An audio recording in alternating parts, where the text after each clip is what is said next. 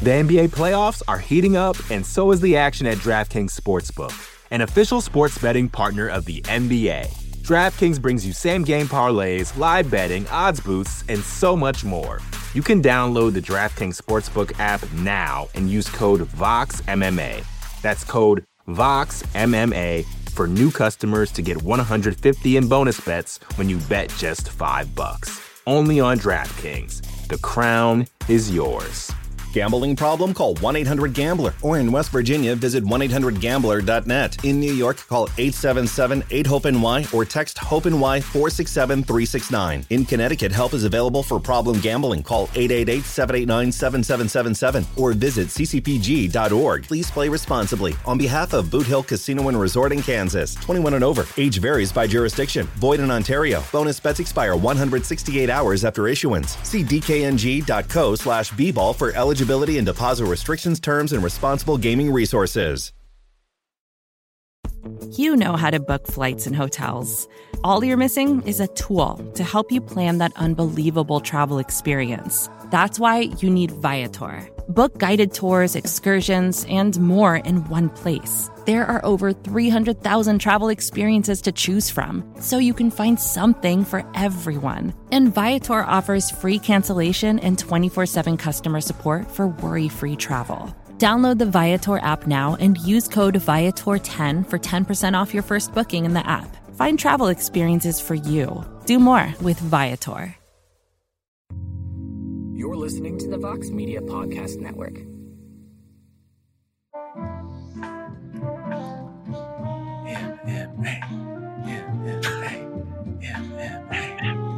That's right. MMA is upon us. A weekend full of it. And tomorrow night, UFC back in action at the empty Apex. Well, empty-ish Apex. There's a handful of people there. UFC Vegas 31 main event in the lightweight division. Islam Makhachev taking on Thiago Moises, and according to Las Vegas and the betting lines, not a lot of hope for one Thiago Moises tomorrow night. But also another big storyline going down in the co-main event: the return after a nearly five-year layoff of one Miesha Tate, the former women's bantamweight champion, as she will take on Marion Reneau in what will be Reneau's final fight of her mixed martial arts careers. We're here to talk about this card, UFC Vegas 31, going down tomorrow with all of you. To welcome you to our preview show, I am Mike Heck, being joined by the entire crew here. We got Jose Youngs in Arizona.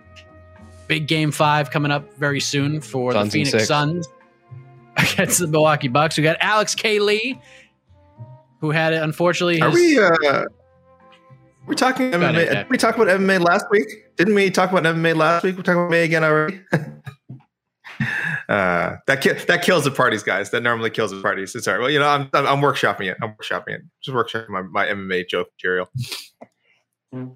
Thank- Ah. Ah. Next time. Next time. Next time. Okay.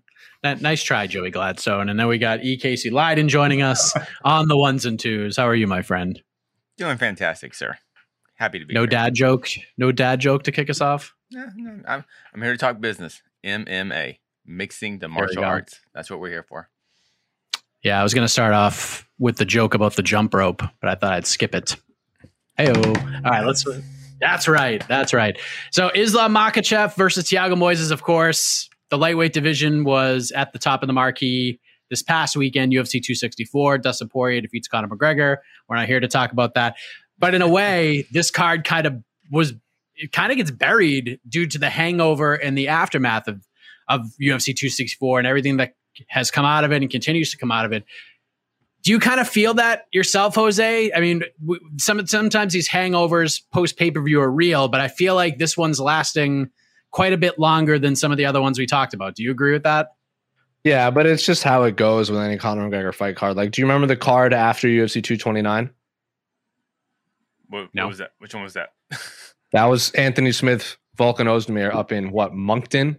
Wasn't Okay. and Artem That's right. Lobov was going to fight Khabib's teammate on that card uh, before that all fell out. So it's just the same thing. They have like a an interesting main event with some interesting fights. They just get lost in the shuffle with a massive Conor McGregor card the week before. Like it's just it's just par for the course right now. Like I don't know many people that remember UFC 203 or what UFC 206. Like it's just it just happens, uh, and those are pay per view cards after. So um, it, it's the usual. I'm not I'm not surprised, as one Mister Nathan Diaz once said.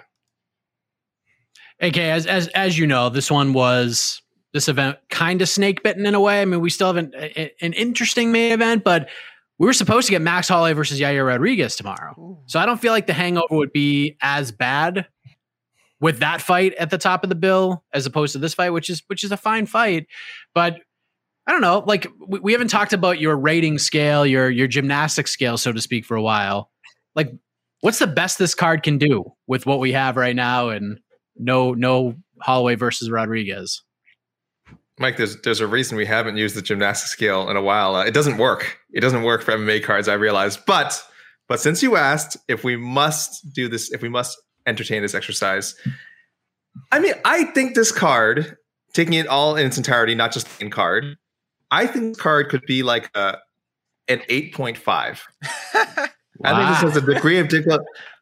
All right, listen. There's three three bantamweight fights in this card. Bantamweights rule. We know this. I think Khalid Taha and Miles Johns and Anderson Dos Santos, those were bo- both good fights. I see a lot of good lighter weight stuff on the on the prelims. I know we're going to dig deeper, yeah. But I'm just looking at the prelims. I think a lot of underappreciated lighter weight action. And I'm intrigued by the top two fights in this card. I'm intrigued by actually quite a few fights in this main card. So I'm going again. This is everything. We're talking like you get good back and forth fights, you get some exciting knockouts, you get a cool submission, you get some you know some drama. Uh, that's if everything culminates. I think this card could be an 8.5.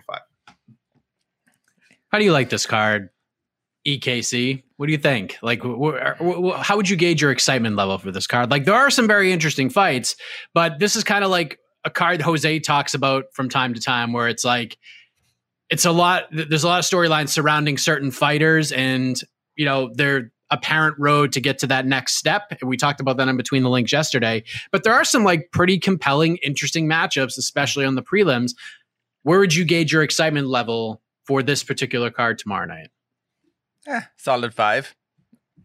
It's um there's no uh there's there's fighters I'm interested in seeing. There's no actual matchups. I'm like, that's the matchup that needs to fight that that, that needs to happen right now. Um, I mean, I'm excited to see Gamrot. I'm excited to see Miesha Tate's return.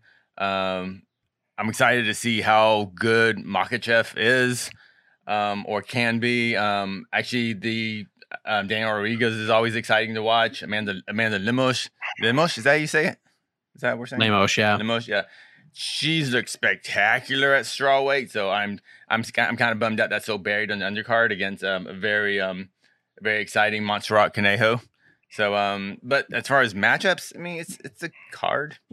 I'm I'm not. I mean I, am watching it. I, w- I would if if I'm uh, even if I wasn't working, I would be at home excited to watch the fights. But I mean it's there's nothing yeah it's it's it's a fight night card. That's all.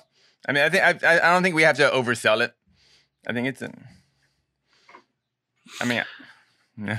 I mean, I don't know. I just, I, I, am not trying. I, I, don't want. Crap, not, I'm, I'm not, not, trying to crap on the card or anything. I'm just like, it's, it's their fights. Are you sure? It's, it's, well, it's missing a main event. That's all. It's just missing a main event. If it had Holloway Yair, you know, something that's really got like serious title implications, heck yeah. But um, no, it's just missing a main event. That's not the UFC's fault.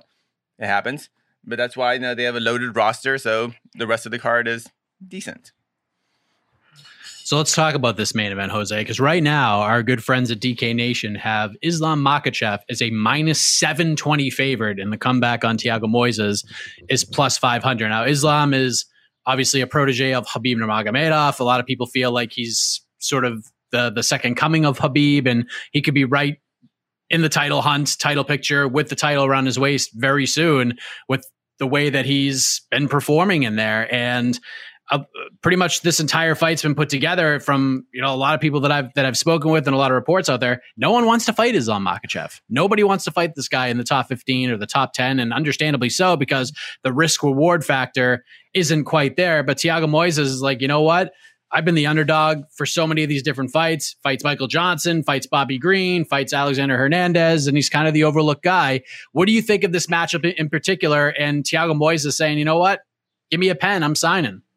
I mean, it's just it's what I said a while ago. Like you have these fighters that will do the UFC's favor like favors and then it will work out for them in the long run. I think it's both of these fighters. Like Islam clearly wanted to fight. The UFC wanted him to fight. Thiago Moises wanted to fight. So they just found two lightweights that are in the top 15 that just want to fight, and they did. I mean, Khabib did it himself. Like what? Khabib fought Michael Johnson when he had already like got offered a contract to fight for the title, and then they pulled it. He just goes, "F it, I'll fight Michael Johnson," and then he gets hurt and he comes back and fight Edson Barboza, like the RDA, the Pat Healy fights. The what did he fight like?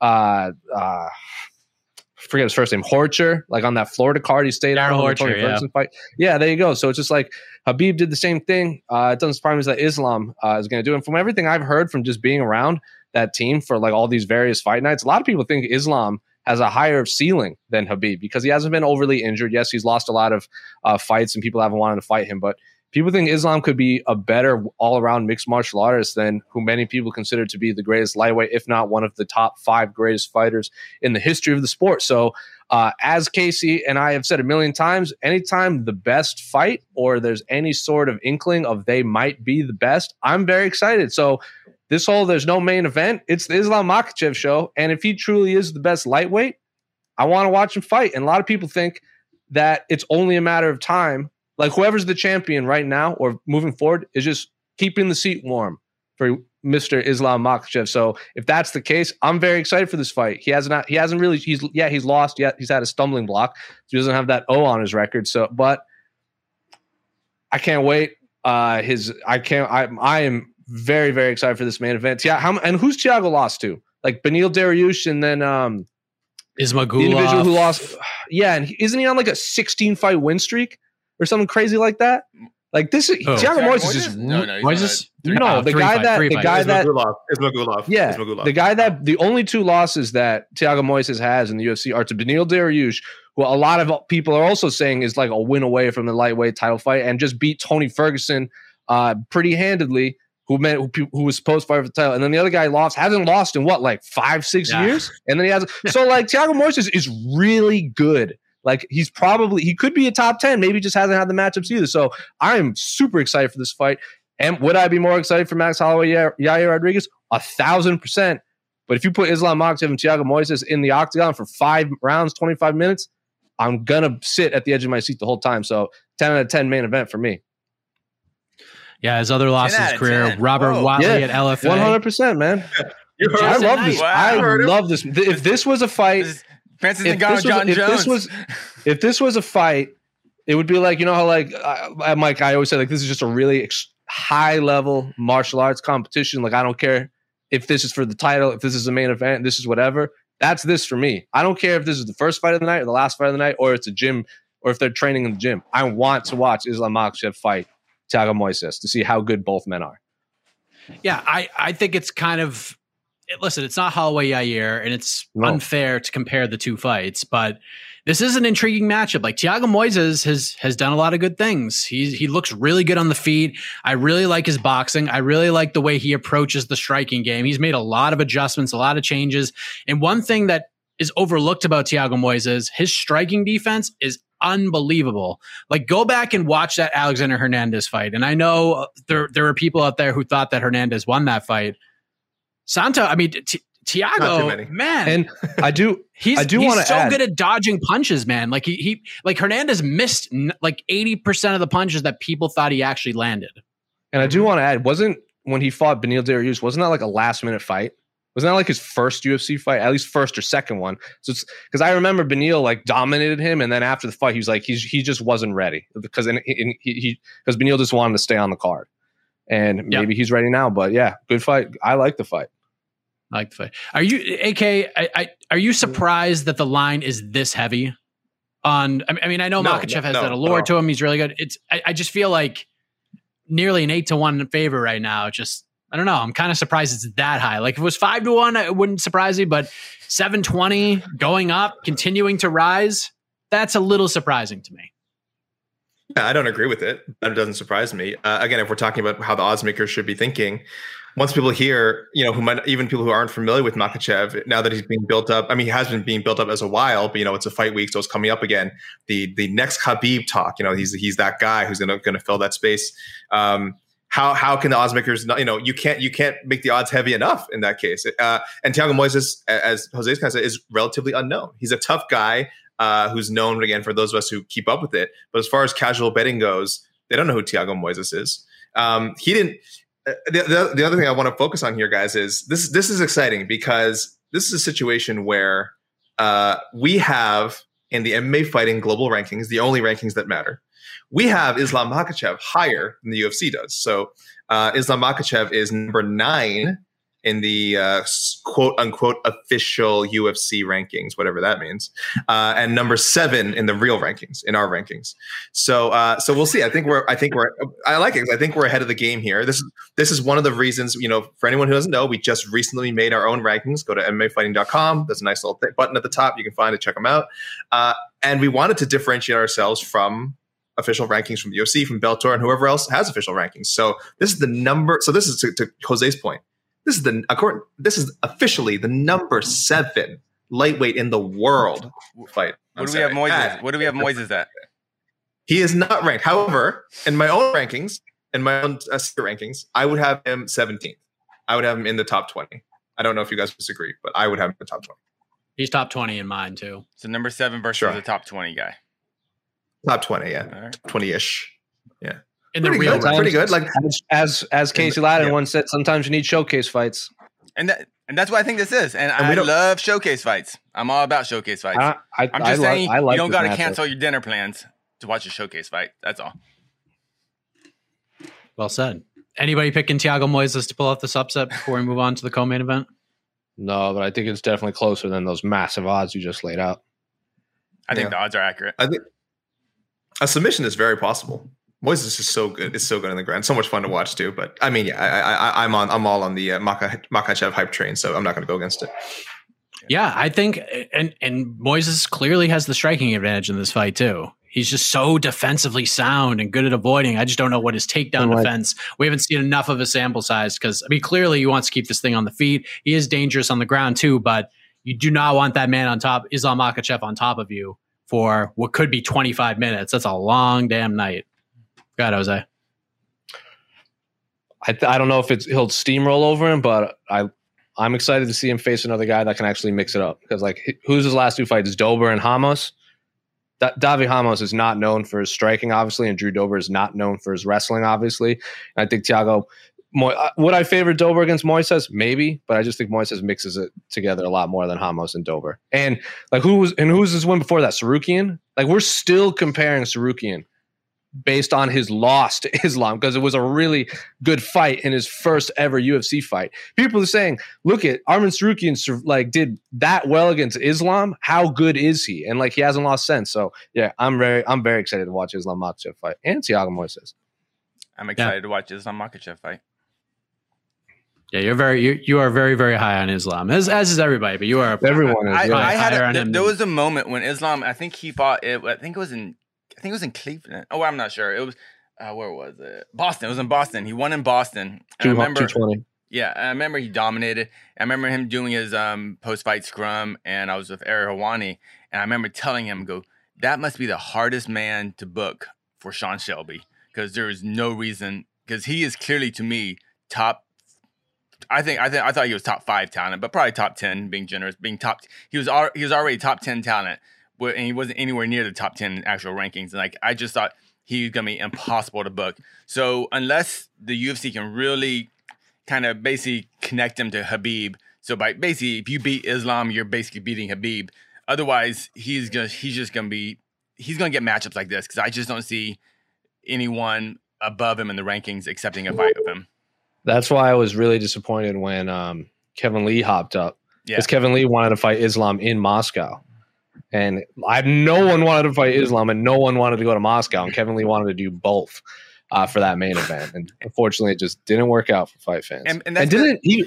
Who did he beat in Boston? Didn't he knock out Gleison Tibau? Like yeah, like, in like, in like ninety seconds or something. It was a minute. Yeah, yeah. it was a minute. Yeah, minute, under a minute. Yeah, and and this is gonna be the problem for um, Makhachev too. Is if I think if I think what he he, he does what he I think he'll do, and he was going to steamroll in this fight, he's still going to be ranked number seven or whatever he is in the UFC rankings. Like, there's no reason for us to bump him higher.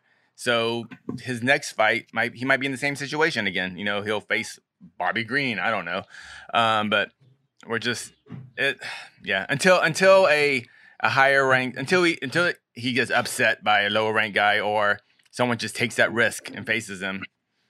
Makhachev might have a, he's gonna have a problem against that t- eventual title shot. Still want I still want Yeah. the RDA fight. I can tell you though. I can tell you though, in our in our uh, in our rankings, some people ha- I believe he was as high as, if I'm remember, I think someone had him as high as three.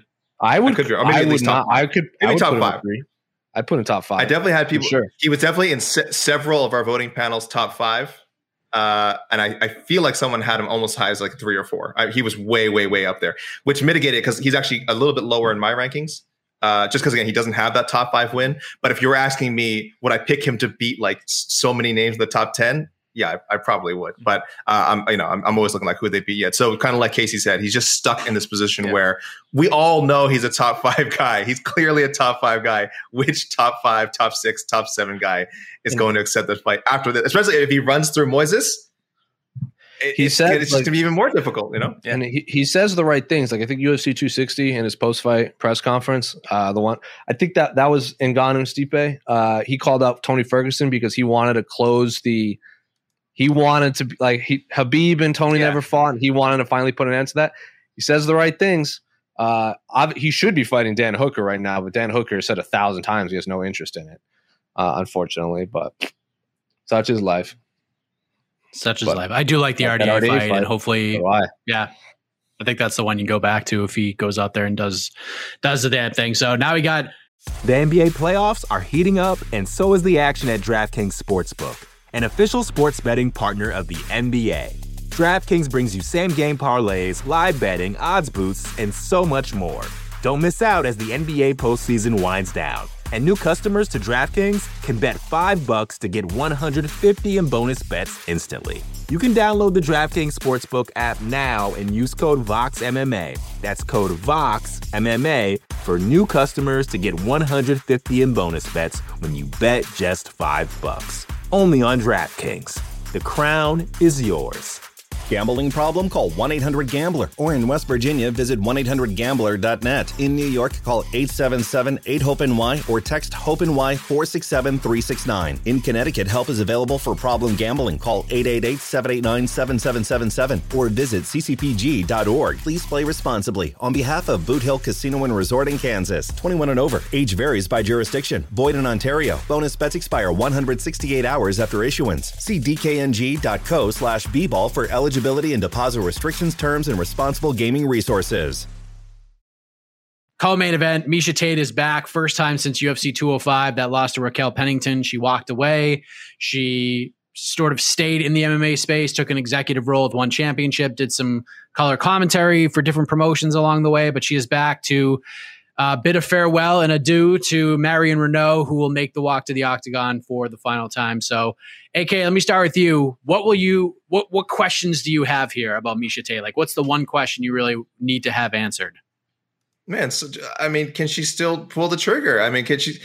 The one, the one of the reasons she retired was, I, I mean, I think everyone, a lot of people saw the Raquel Pennington fight, UFC 205. Uh, th- there was some, you know, that audio in the middle of the fight where she was telling, I believe, I think it was she was still with Brian Caraway at the time, and she was telling him like, it's just not, you know, not tonight. I, I just, I just don't have it tonight, you know. And so when she retired, to like it came as a surprise to no one. Um, now, now it's pretty easy to project that she was is in a better place now. She's become a mother uh, two, two two times over. She has two children. Um, she got to do sort of see the other side of the business. She went to go work as an executive for one championship. She really got to explore life beyond just the training side of it, just the fighting side of it, the promotional side. And I think that's that's going to be huge. But at the same time, this is someone coming off a nearly five year layoff, hasn't fought since November 2016. Um, so my most optimistic projection is I, I think she's going to look great, but that is a, a- that is honestly a pure guess because we know that that athletes can look in training, they can look great in the lead up to a fight, but she hasn't actually been in that fight scenario in almost five years. So when you step in that cage, and it's gonna be a very weird environment, no fans. You know, this is a, a UFC Apex or, or limited, uh, whoever they allow at the Apex, but essentially no fans. Can she still can she get that motivation without that charge of a live crowd? She's a fan favorite. You know, she always has the crowd behind her. There's no crowd this time. It's a very uh, a sterile environment. So uh, big, big, big questions uh, ahead of, uh, and she has a, a tough opponent who, yes, is on a losing streak, but is a veteran, is ranked, I guess, in the UFC rankings, um, and, and, and, certainly not a walkover. I think it's the right opponent, but it's certainly not not a cakewalk. So tons of questions, tons of questions surrounding the co-main event. Jose, we, listen, we talk about MMA quote unquote retirements all the time, and a lot of them don't stick. But are you surprised that we're about to watch a Miesha Tate fight after UFC 205 and her walking away and her going to one and all that? Like, did you ever think we'd see a day where Miesha Tate would say, you know what, let's do this again and let's try to make another run at this thing. Uh, I'm a little surprised it's in the UFC. If anything, I thought she would, you know, return to one championship or uh, maybe go to like Invicta or PFL or whatever. I'm not so. I, am not surprised she's back. Uh, maybe she wanted to compete for like show her kids that she could compete. Like maybe they're at an age where they can actually like acknowledge that their mom is a high level athlete. That I don't know, um, but I'm surprised she's back in the UFC. But cool, another uh, high level bantamweight challenger that uh, we've we've been talking a lot about how Amanda Nunes is running out of opponents, and yeah, she just tore through Miesha Tate. Uh, but I want to see if, depending on how how Miesha Tate looks on Saturday, I wouldn't hate seeing that rematch again. Like just. I know it's not fresh blood, but five years is a long time between fights. I mean, what was it like seven years or something crazy like that between Conor and Dustin? And that was complete, completely different turnout too. Uh, so I'm excited. Uh, will she win? Don't know, but I'm excited to see how she looks. Casey, AK sort of touched on it, and I want to get your take on this because, and I, I think you were there for the Eric Nicksick interview. I'm pretty sure you you produced that. Yeah. But Eric, I, I, I asked him about Miesha, and he said that the biggest thing about her return that gets him excited was the fact that she stuck around in the space. Mentally, she got to see the sport evolve, and she got to watch it with her own eyes, and she, and she understood it. So while the physical side of her wasn't quite there when she got back. The mental capacity when it comes to MMA was there because she'd been there the entire time. Do you agree with that? And you know, how much do you think that helps her heading into this return after nearly five years out of the out of the cage? Uh, I'm I'm to take um, uh, Nicksick's word and you know believe him that she didn't mentally leave MMA. Um, I, I'm I'm I'm super excited about her return. Um, she's not she hasn't aged out of the sport. She's only 34. She retired relatively young, and let's not forget when she fought Amanda Nunes. I think uh, I mean I don't want to throw her nutrition nutritionist under the bus. She was on keto. Yeah, she was on a she was on a pretty bad MMA bro type of diet, and she had a horrible weight cut. And um, if you remember, like remember she almost didn't even make the cut for the weigh-in. Yeah. Like that that fight almost yeah. got canceled. So Amanda Nunes clearly is you know the best bantamweight in the world right now, but I, I think if they ran it back uh, you know hundred times, Amanda doesn't doesn't dominate that easily. I guess. Um, so no, I'm excited. And I'm excited about her coming back. And I never thought Miesha Tate retired. I think she just needed an extended break. And because people forget, I mean, Miesha's been doing this since like she's a veteran, even though she's only 34. I feel like she's been in this for like as long as any other woman in the sport. She was fighting, you know, shoot and hook tournaments way way, way pre Invicta, pre hook and shoot, hook and shoot. Yeah, hook, sorry, hook and shoot.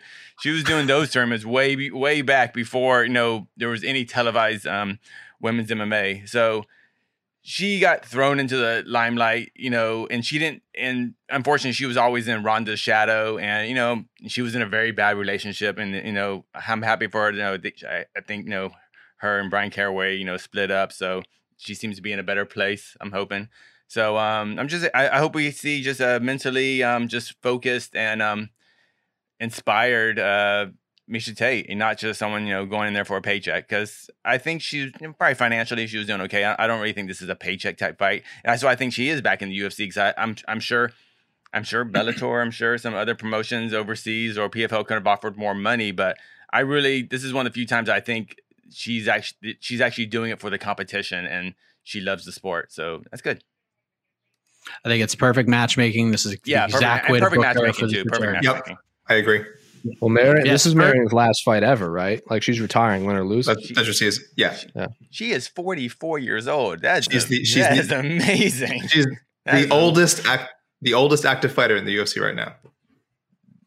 That's incredible. her first her first pro fight, hook and shoot, November of 2007, lost to Kaitlin Young. no, I thought that was uh that was two fights in one card, right? On one night. Yeah, she beat So, Jan, like she the- beat Jan Finney. She beat Jan Finney too, but she lost to Kaitlin Young that night. Right. Yeah.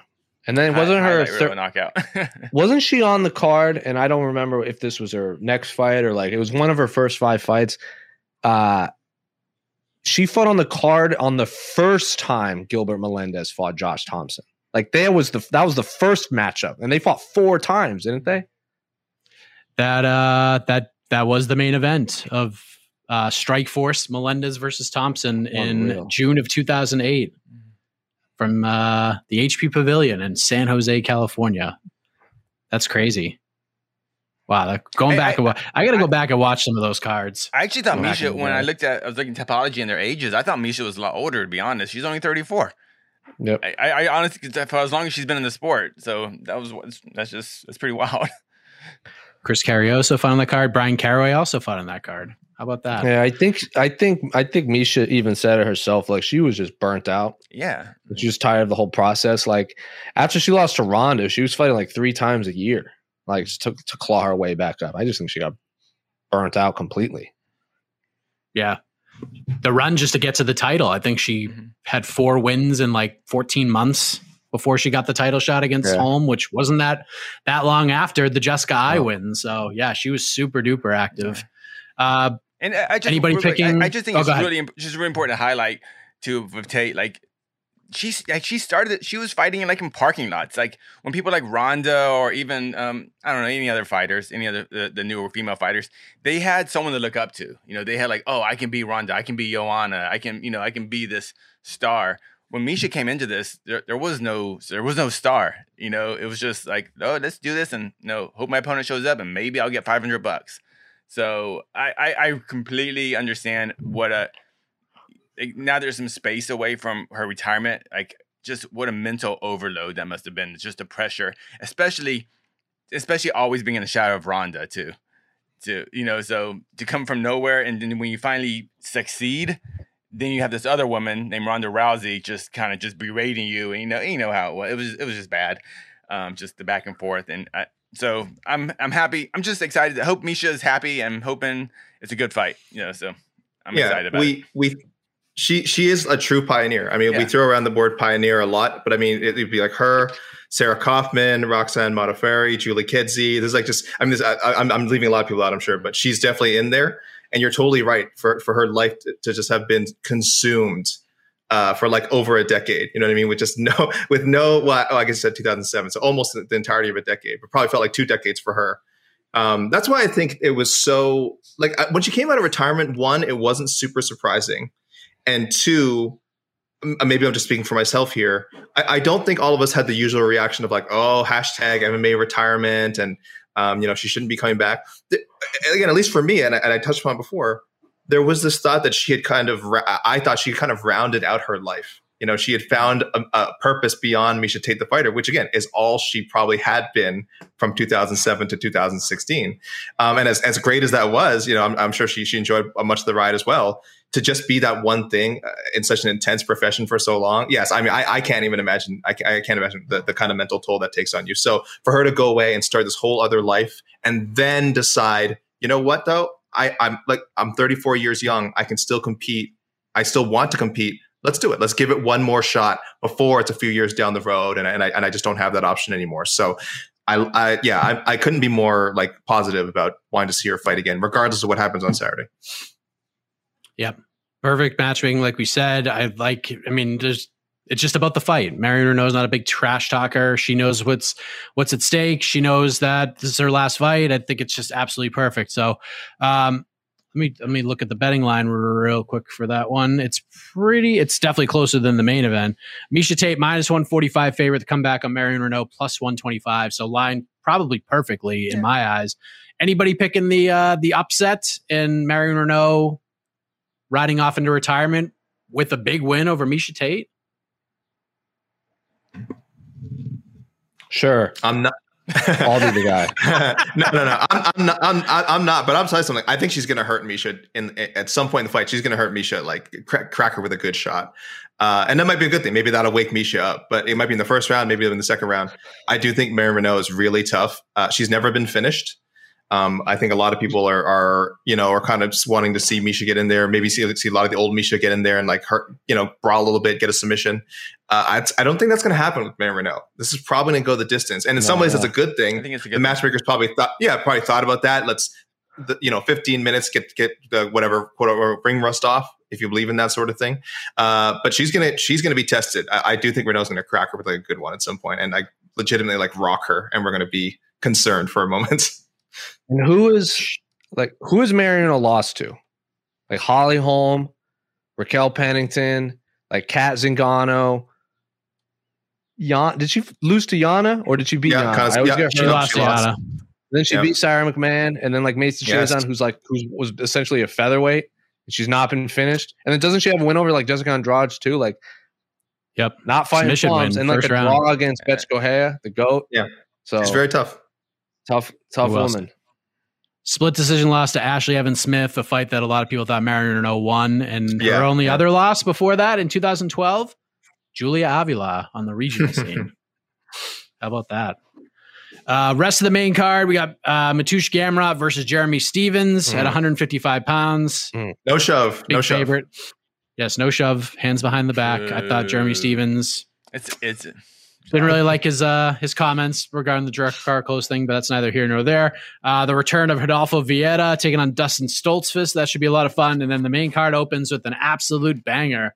Billy Q versus Gabriel Benitez. That is a lot of fun. So some good fights. Uh, I believe the prelims start at 7 p.m. Eastern.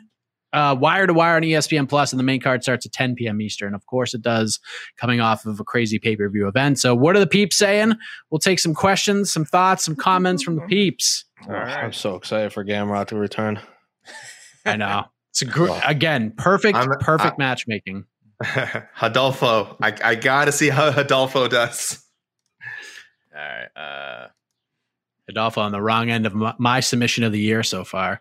If Miesha Tate wins tomorrow, one would think she's one fight away from a title shot. Who would her next opponent be? Would you throw in there with Irene Aldana, AK?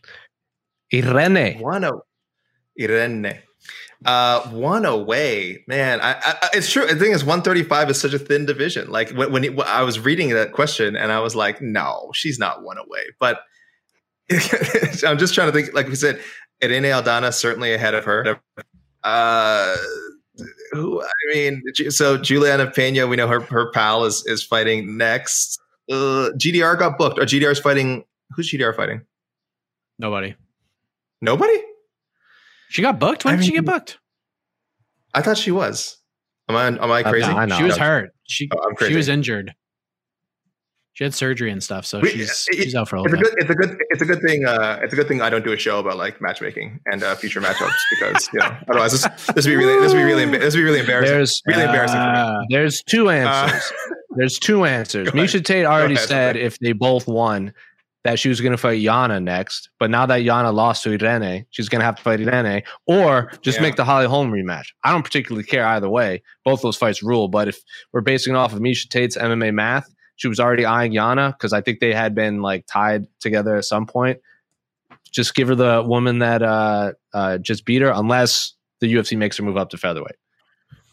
I like the Holly Holm idea. Like, I want to see Holm and GDR fight again because I think they owe us another fight after Yeah. the UFC 208 debacle. But uh, I mean, Yeah. I'm kind of kidding. But I don't know. What do you think, Casey? I, I feel like the Miesha Tate title win over Holly Holm is one of the more unheralded fights, like title fights for sure in UFC history. Like, it's not talked about as some of the Well, more like, yeah, exciting MMA. It's, Oh. I mean, I know it was on a Conor card, but I mean, God, that that's that submission win in the fifth round was I'll never forget win. that. She night. was she was down. I think three rounds to one. She was on her way to losing that fight. It was it was an incredible fight. It was incredible. It was a big upset.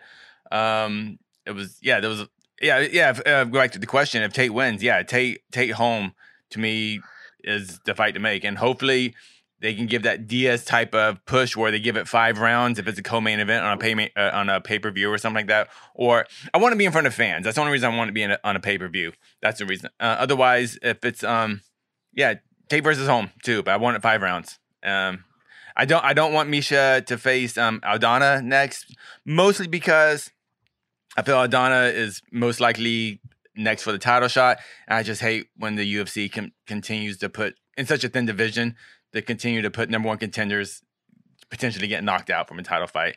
And um, if Tate beats if Tate wins tomorrow and she beats Holly, heck yeah, you know, title shots next. But um, there's a lot of ifs. So uh, yeah. Yeah, I think I think the weight miss kind of hurts Aldana in this conversation Uh because Mhm. uh, I mean it wasn't just a, she didn't miss weight by a half pound; she missed weight by a lot. And lady, lady prawns. I think that lady kind of prawns. Lady prawns. Just she has some lady Well, prawns. I, I I can't understand that, but uh, I think what I think will end up happening for Aldana is she'll fight the winner of Aspen Ladd versus Macy Chiasson, and then Mhm. You know make the weight, and then you go from there. But we'll see. One thirty five. Remember when Not a lot of Miesha? star remember, power, but some interesting options. Yeah. remember when Miesha talked about going to flyweight for a bit? Remember that that was she kept talking about that. That was a while ago. Yeah. Yeah, but then she then she like did the keto diet and realized that she couldn't cut weight on it. She's like, I'm 135 now, but like if she wants to go to 125, I wouldn't hate her versus Valentine either. Sheesh. wow. Something you don't really think about that often. No, But you got to win tomorrow. That's Gotta and not, if she doesn't win tomorrow, then none of this matters. So Yeah, Matt uh, Maggio, she looked good on the down. scale. Slow down. One thirty five Matt on the nose. Championship weight for Yes. Miesha beating. Tate. Looked tremendous on the scale. Uh, thank you, Matt. What else we got? Slow comment. There Yeah. you go, Jose. He sold it. Salesmanship. Pay the man. Dana White, you're welcome. Islam I, like there are some some like ru- like when I was on Fight Island for a while, like and they I you can tell when certain like like if a Brazilian media member or like a UK media member's there, like they'll always build up their their fighters. The one of the some of the Russian media on Fight Island really like I, it was just different. Like they were like Islam is could be the champion right now and they just sold the hell out of me on Islam, and it just felt different than like various other like uh, reporters talking up their own fighters. Like they were like, he has no, he, he his path is going to be the hardest to get to, but once he gets that belt, he's not going to let it go. So I'm very, very curious how Islam looks in his first main event. You know what's interesting? Um, the person that Islam lost to, um, Adriana Martinez. Martinez. Yeah, yeah. The guy never won again after that. No, Yeah, right. That's a, Nope. that's He- how he- MMA is. He, he got he got a you know a big up and he, he was he was a, a decent lightweight, big upset victory. He never won again in his career. Mhm. Just funny. That's MMA. that's the guy that cowboy decapitated. MMA. Yeah.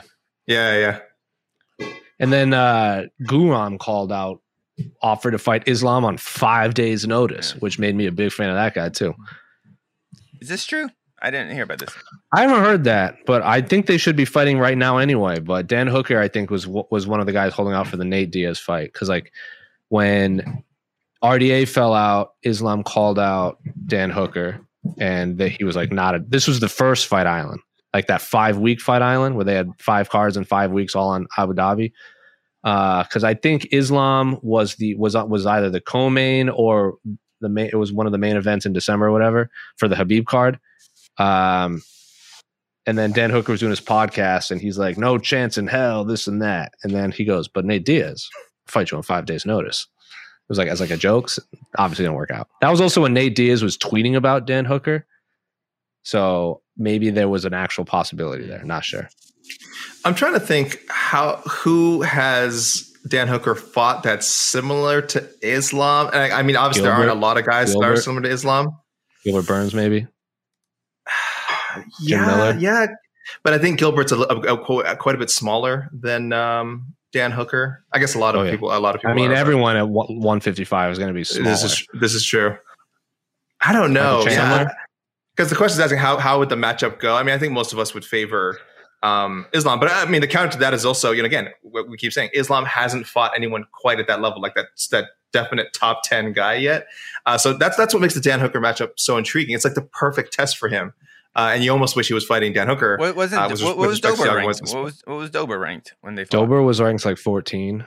He's a, yeah, he was in there. Right, he Oh, was ranked. oh, He you was, just kind of busted. You just kind of got into the 15 rankings, but I think it was. I think it was just Islam's domination over Dober Mhm. that was. Even though Dober wasn't that ranked, it's just like his. Whoa, that guy Islam's clearly better than a very very good Drew Dober. I think that that was still, Mhm. that that that that was it. 15 minutes. Did he survive or did he get finished? No, he got finished. He finished. finished. Okay, well, he Finished him. Didn't even break a sweat. And, Because and if you I think, watch yeah, that's exactly why we feel we look so high. We feel, we feel Yeah. so high on Islam. Yeah, No, Yeah, I do think Dan Hooker is a notch above Drew Yeah, Dober, me but if Yeah. but if he and that's why it's such a, like again, it, it feels It like they, they have, yeah they have such a logical way to build him up. Uh, you just hope that they, they they do go down that path and that uh, someone like a Dan Hooker does accept to fight him. But again, it's it's all up in the air. all right. This, this next Dan one is- Hooker said, um, Dan Hooker told our friends at Submission Radio that the only reason uh, the fight didn't get put together between Hooker and Makhachev was Hooker wanted to fight on that June pay per view card that Volkanovski was supposed to fight on. Uh, that was like part of it, uh, but Makhachev wasn't going to be ready to go. So that's what happened there. It's a timing thing. That's why it didn't happen. Well, so was that, timing that thing. the card in Phoenix. Maybe, yeah, it was June. Maybe, Pay-per-view? maybe it was the May card. Maybe it was the May card. It was maybe it was the Houston card. Because they, were- I think that Yeah. because Volkanovski was supposed to fight in March before he fell out. Yeah. Yeah, and then it was then they were going to try to make it for then Hooker wanted it for 263, which was, so the that would make Adesanya card, yeah they were Which training the partners, that Adesanya card. sense, yeah. and Islam wa- Riddell- wasn't going to be ready until Riddell- July.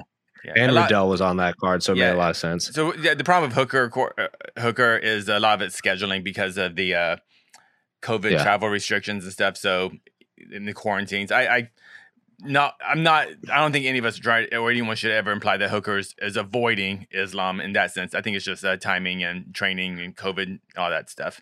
So Yeah.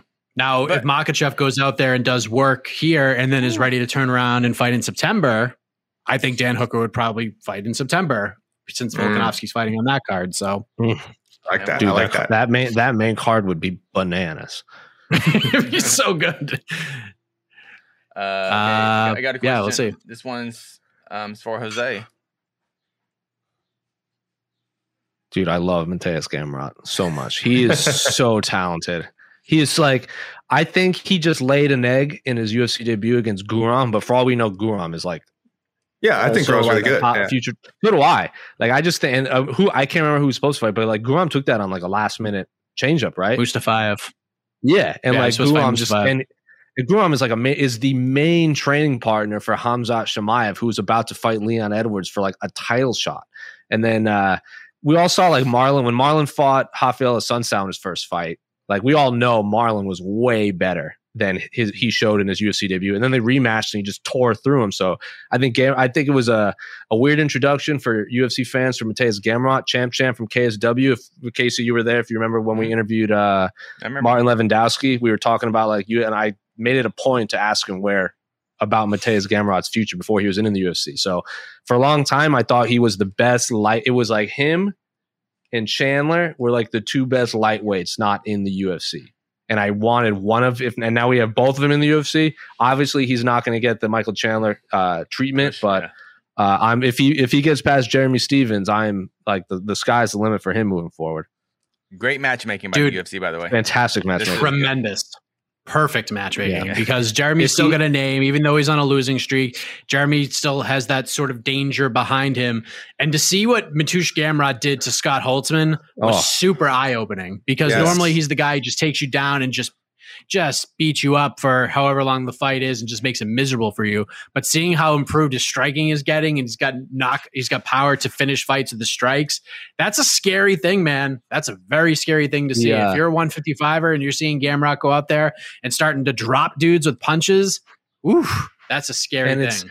I I've said this when he when he when like when he, after his first fight. The only reason he's not getting like the big like if he was in light heavyweight or flyweight, he would get the same treatment as Manel Kape or Jiří Procházka. Yuri wins like two in a row violently, and he's already in title contention. And Manel Kape was a backup for the flyweight fight before he even had a fight in the UFC, and then he had two back to back like top ten flyweights.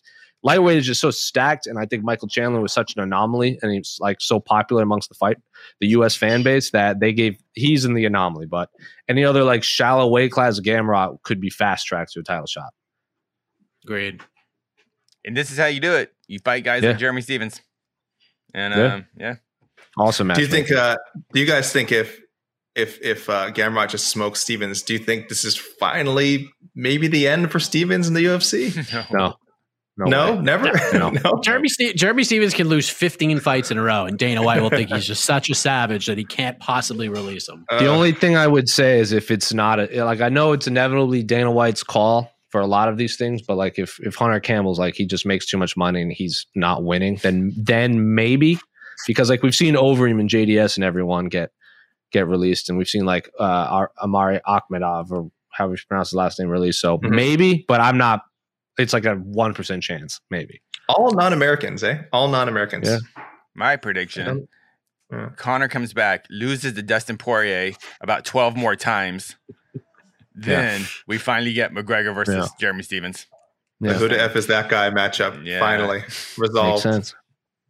Well, I think I think what they would end up doing is they'd be like, Jeremy, you either fight your car close or you're gone, and then he'll have to say yes At some point, yeah. Jeremy Stephens is like last three years have just been a murderer's row. It's true. Like And- and all that- top three fighters.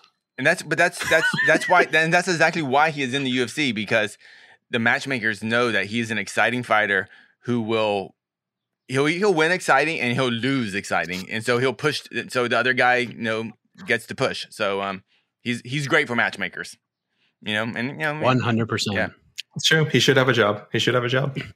Do do do do um Oh yeah. So I, I keep forgetting because he's been Stephens has been booked a, a few times. That the last time we saw him fight was the Kattar fight last year. Yep. And that was that was a uh, He a missed- gnarly he also- made Kattar look amazing. He also missed weight very badly. Yes. Uh, has the Holloway fight been rescheduled? No, it has not been rescheduled. Uh, from what Holloway said during the fight week last week, doing numerous interviews and doing media days and and stuff like that, is that um, he didn't really feel that injured. Just when you go through your medical checks, something popped up, some sort of uh, some sh- sprain or fracture or something that was flagged, and they're like, "Nope, you can't fight." So uh, he's working through stuff with the UFC, and we'll see what happens. Because remember, he also said that he was going to be the backup for. He was the original backup for Poirier versus McGregor, so he would already be in Vegas if something happened. He got put on there. So with a guy like Holloway, you could go a, a lot of different ways. Hell, I mean, they might keep him to be the backup for Volkanovski versus Ortega if if, if needed. So um, it has not been rescheduled. There's no word if it will be rescheduled. We'll see what happens. Just one of those things where the UFC is just there's no timetable Just fast moving. Holloway right has he given No. a timetable yet No, no man it is what it is. That's I- what he said. exactly, exactly. Yeah, it was didn't seem like a serious injury, so it's just probably something. That's Max takes Ma- gonna take care of Max takes his Max and his team specifically take his medicals super serious. Like remember when he lost in Edmonton and we were at there, everyone was asking, or when he won in Edmonton, and everyone was asking him about When he. Volkanovski. He's like, "Pfft." he's like, I got to go take tests before I can think about another fight, and then we can talk about it. I had I had a lot of respect for Max Holloway. I already did, but after he beat Frankie Edgar, you know, you know, it was like a workmanlike performance. I think it was five rounds, and then basically he admitted afterward, "Why didn't you go for the kill?" He's like, he's like, I didn't want to get if I throw harder punches, that's a big, that's a more of a chance I get hit back harder too. So I knew I was winning the fight. I don't want to get I don't want to get hit in the head too many times. You know, I have kids, I have a family, and um, Max Holloway's thinking about his future. So you know that's when so him pulling out this fight um, due to injury. I'm hope I'm hoping it's just you know a light sprain on his ankle. You know, and he knows he has to be 100 percent if you're gonna fight Yair Rodriguez. I'm hoping it's not has nothing to do with you know when Max had to pull out of that fight versus Ortega. Was it Ortega? Was it what was the fight Yeah, he had to pull? before yeah. Frankie came Yeah. in. Before Frankie, yeah. I, I hope it's nothing crazy like that. Um, and I just Max Holloway's been in a lot of wars, and um, so let's just hope it's it's just a sprain. He's back and he's Why? Why can't he fight with a sprain, Casey? We just saw one of the, a high level fighter enter enter the octagon with fractures up and down his legs. He's got the medical proof. He showed the medical proof today. Conor McGregor. My gosh, he had the fr- and you're saying and, and Max Holloway is taking his his health seriously. Listen, that's why there's that's why there's the McGregors of the world and there's the Max Holloways of the world. I'm just you know I'm just saying. Real talk. It is. Real man. talk. I'll take a couple more. couple more. Uh, Hey, did you ever figure out where Jed was? I know the answer to this Uh, question, but Well, Scott, I mean, again, this came up on BTL, and uh, the problem with the the question you're asking now is is you're assuming that I again, I already said I don't care. So that's the first question you should, you should have asked is, do I care where Jed is? Uh, the answer is still no. So I think that should answer the question that you did uh, post. So The real question uh, is moving does on. anyone What care? Jed, so for some reason, Jed has gotten over amongst the BTL audience. It took a while. he- him not being while, him not there. being there. I knew, and I knew it would happen. That's why he's such a mainstay on the show Mhm. because Hey, I mean he, take- he you- invokes emotion. You take a wa- you take a giant spitball and you throw it against the wall enough times, eventually it Yeah. sticks. Okay, That's that's right. that's how I'm going to compare that. that is Wow. Jed, so this, you throw enough, you you throw enough things at a wall, eventually something will stick to it, and then you say, "Look, I told you." And then my, and meanwhile, you have like this pile of trash on the floor that just never worked out. festering. I think I saw best best prelim fight of the weekend. Well, We'll, uh, we'll, we'll, we'll keep it simple. Best prelim fight of this card. Uh, I think it's one of those fights where I'm really interested in one fighter in every single card, in every single fight, but not the actual matchup. Uh, Lemos Ruiz fight, Yeah. or Conejo, I think is the one I'm most interested in, in terms of both women. But like, I'm always going to watch Daniel Rodriguez fight. Miles Johns is super exciting. Khalid Taha is super exciting, and then Francisco Figueiredo, former, I mean, uh, brother of former champ Deiveson's really exciting. And then Alan, how do you pronounce his last name? Uh, I say Bad- Bado. Bado. Bado, like I don't. fun I don't know if that's but, like, accurate. Nothing that I'm overly excited about for the actual matchup. I I think the Taha uh, Morozov matchup is really good. Taha's been a, pretty inconsistent, but I do think he's talented. And Morozov, I'm super high on. it. I don't know if I'm quite like Gamrot fanboy level high uh, as Jose is with with uh, with Gamrot, but I think Morozov. I remember when he fought um, Umar Umar Nurmagomedov. I was like, I thought it was a much Yeah. closer fight than uh, people thought it was going to be. And don't get me wrong, Umar styled that, but Umar looked amazing. He's super legit. But I think Morozov had his moments too. And I think before, if you watch any of his stuff before the UFC, he's a really, really, really good uh, bantamweight prospect. So I would, if I had to pick a, if I had to pick a fight where I'm excited to see what both guys can do, I do think the 135 matchup between um, The Ru- Taha and Morozov Russian- would be my, my favorite fight. The Russian media on Fight Island said Umar's the best. Will ha- is is the most talented of that entire crew. Wow. Like he is by far the like he, they say he's more talented than Islam and Khabib, so they think he has the biggest future. And uh, Khabib, if you watch his interviews, people have been asking like, "Oh, do you, what would happen if Khabib fought Pyotr Yan, like a Russian versus a Russian?" And he goes, and Khabib's like, "Umar said two fights. Like, settle down, bro. His stand up Take is him a insane. slow though. burn." I, It's so Umar good. stand up it's, it's so exciting. Like it's so I'm- fun to watch. I'm super excited to see Amanda Lemos and and Montserrat. Uh, Yeah. Mont- Montserrat. She, as far as a, a promoter, she's got the look. You know, she just like she's someone I when I see, I just if I start walking on the street, I'm like, who the hell is that lady? I want to know her story. You know, That lady, that lady gets in fist fights for, Yeah, that- for sure. what? That lady's a cage fighter? I am shocked. so uh, As She came in. Yeah, and she I thought she looked great in her. Um, she fought once in UFC or twice. She fought Once. Once. Oh, the bias fight. Yeah, I thought she looked great. Uh, I, her run in um, in Victor was was great, but Amanda uh, Lemos, holy moly, I was not a believer in her. But she was originally a 35er, correct? And Yep. she, yeah, I, I, just, I, look, actually, I just looked at my tapology tapology page. In her three strawweight fights, I picked against her every time, so I'm 0 and 3 in her pick. Right. But I, I- when the way she beat Mizuki Inoue and Livia Souza, I, I think both those women are they have the potential to be top ten strawweights. They just don't have the comp. They just not. But I feel like they had the potential to be. And Amanda Lemos just walked through them. So I am super excited about her. And I think uh, if Amanda Lemos looks dominates the way I think she will tomorrow night, um, I think we have a future title contender with her. So excited about that fight. Yep, I think she's legit. She's the Yeah. real deal. Uh, One more. One more, one more, one more, one more. Uh, Ruiz also has a fantastic combination of terrible tattoos and fantastic tattoos. Yeah. Um, Hi. I, Hi, already- I, Jeremiah. I already responded. Hi, to. Jeremiah. I already responded to this. Okay. There's In the- th- in the ner- chat. nerds and virgins. There's there's four of us. Come on, we can't. There's okay. Jeez. man. Mhm. Oh oh What shirt is Casey wearing? oh. It's um. So Metal I'm glad this was our last question. Yeah. It's uh Texas Chainsaw Massacre. It's uh, oh, it's the- damn. It's the uh, it's the uh, the VHS cover, J- the Jap for the ja- uh, Japanese release of it. Oh That's my it says, god! yeah. Look at this guy. So wow. KP, you are you are you are so cool. Have I ever told you that? You are so cool, sir. Oh my gosh, hipsters. There's only one shirt. There's only one brand that I represent. Bam! This is the only shirt you need. This is the hippest shirt there is.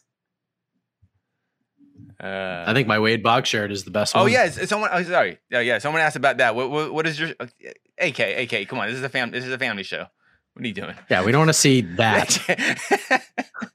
You're too close. Hey, we don't want to see the MMA fighting logo we work for. We want to see a horror movie about a bunch of cannibals and a base and an alcoholic racist baseball player instead. That's right. Am I right? Come on, guys. What are we talking about? Yes. This is, the Wade, note- this is the Wade Boggs rookie card from 1983 on a T-shirt. Wade Boggs is my guy growing up. I had over hundred Wade Boggs baseball cards. Him and Ryne Sandberg of the Cubs were uh, Yeah. my two go-tos. I- You picked one good. You picked one nice human being. I have a Mark. And I'm a bracelet. huge. I, I liked Wade Boggs as a kid too, and then I realized how he was in real life. I'm like, well, Oh, pass. never know. Never meet Yeah. your heroes. Never meet your heroes. No, I'd never met the man. That's He right. just opened his mouth and spoke. yes, Never, never follow your heroes on Twitter. yes. Unless, just- unless, unless just- they're MMA, unless they're MMA fighters. These are the people you should. These are the people you should. Nothing, nothing but heroes. Nothing but heroes. Unproblematic heroes in MMA. That's right. Uh, we are done. We are out of here. We'll see you 6:30 tomorrow Eastern time for the People's Pre-Fight Show. We'll talk a little bit more about this, and we'll turn it over to you for 30 minutes. So, Yeah. yes, you want to come in? Oh, we got trouble. Yeah, Sure. he's not dressed like Godzilla this time. Hey, buddy. What's up, dog? Crazy myself. There you go. Godspeed. Move along. Move along. Move along. All right, we're going to see He- Space. he- We're going to see bet on the stairs. Jam. He bet on the stairs. So We're going to see Space Jam 2 in a little while. So, good night, everybody. We'll see you tomorrow. Haters. Space Jam sucks. You're listening to the Vox Media Podcast Network. The NBA playoffs are heating up, and so is the action at DraftKings Sportsbook, an official sports betting partner of the NBA. DraftKings brings you same game parlays, live betting, odds boosts, and so much more. You can download the DraftKings Sportsbook app now and use code VOXMMA. That's code VOXMMA for new customers to get 150 in bonus bets when you bet just 5 bucks. Only on DraftKings. The crown is yours. Gambling problem? Call 1 800 Gambler. Or in West Virginia, visit 1 800 Gambler.net. In New York, call 877 8 HOPE NY or text HOPE NY 467 369. In Connecticut, help is available for problem gambling. Call 888 789 7777 or visit ccpg.org. Please play responsibly. On behalf of Boot Hill Casino and Resort in Kansas, 21 and over. Age varies by jurisdiction. Void in Ontario. Bonus bets expire 168 hours after issuance. See dkng.co slash bball for eligibility and deposit restrictions, terms, and responsible gaming resources.